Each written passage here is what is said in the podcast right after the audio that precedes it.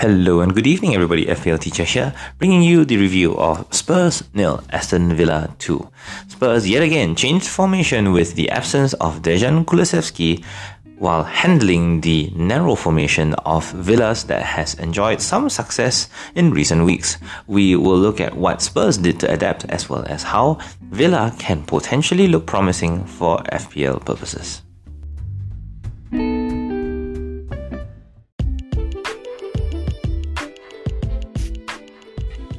Tottenham Hotspurs. Whether you interpret their formation as a 3-4-3 or a 5-2-3, the concept is simple. Harry Kane, usually the playmaker, this time decides to stay up as the number 9. The result? Kane basically not having a touch until the 20th minute of regular time. The idea here is that Spurs once again rely on their counter-attacking prowess, uh, conceding majority of possession to Aston Villa while hitting them with pace using Son and Bryan Gil, who came in for Kulusevski himself. As you would expect, when you attempt the same approach hasn't been working for a while, you do not expect results. So Spurs had to quickly update their game, and it was through the flexible positioning of Ivan Perisic. Now, back at his conventional left wing back spot, Perisic had all the time in the world to venture from that particular spot diagonally across the pitch. So you've seen this mini rotation before, where Ben Davies would move out to left back from his left centre back position, usually triggered by a midfielder dropping back into a centre back position. This would imply that Perisic had freedom to either move up alongside Son on the flanks or centrally alongside Kane. He did the latter here, and it was notable that Spurs' best chance in the first half itself was basically through Perisic going completely unmarked by Villa's midfield, cutting back for Kane, eventually to miss.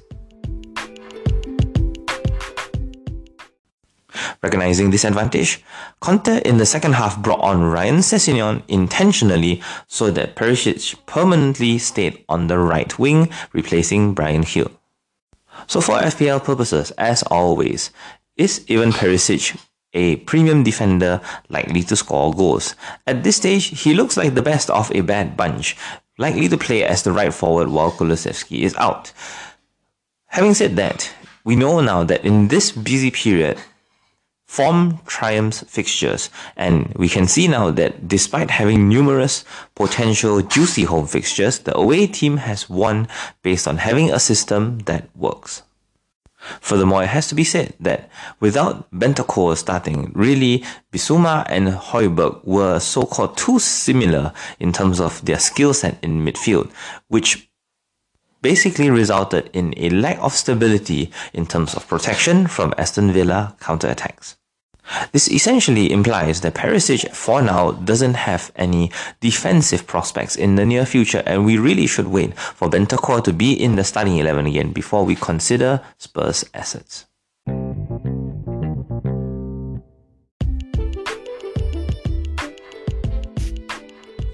Aston Villa, whose narrative is starting to form having secured key victories here against Man United and now Spurs, have characterized them by relying on the flexible setup of their default 442. While being extremely narrow, recently in this particular matchup, they defended conventionally as a 4-4-2 and after they took the lead, the two wide midfielders, Buendia and John McGinn, were the tactical key pieces that allowed their back four to drop extremely narrow and deep, essentially turning into a second set of fullbacks themselves, morphing Villa into a 6-2-2 formation. The funny thing about this is that Villa took a page out of Spurs' book here when Spurs did the exact same thing under Jose Mourinho. So this may be a taste of their own medicine. But the irony here is that when they attack, they look like a completely different team with Buendia drifting into narrow positions and John McGinn retaining width on the right flank.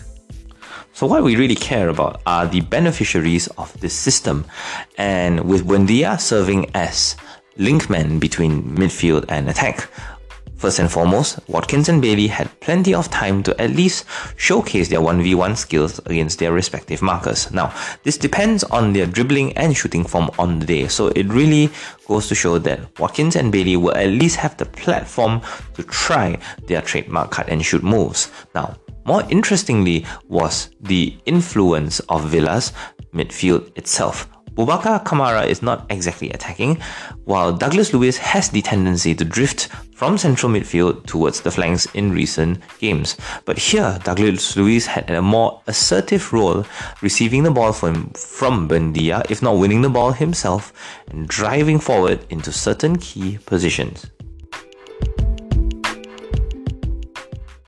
While it is difficult to shoehorn Aston Villa attackers into our starting 11 for now, we have to safeguard against Villa's biggest threats if we were to target their fixtures for clean sheets.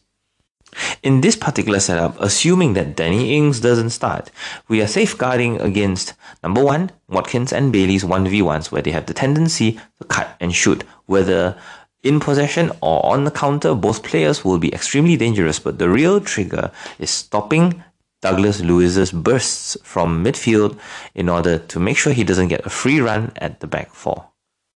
Lastly, they are suffering a little bit of a West Ham problem where their midfield of Luiz and Kamara struggle to deal with the space that they have to manage since they do not receive protection in central midfield as McGinn and Buendia defend out wide a lot. They tend to get overloaded from midfield, especially when late runners such as Perisic drift in from extremely random positions. In order and as a defensive midfielder, they just simply do not track their man all the way into the box.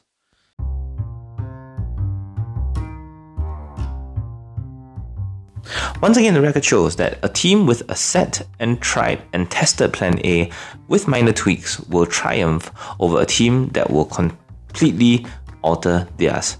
Spurs here with the Bryan Gil experiment failed, but really the true failure lies in their 3 4 3 based on width as well as pace not really working out.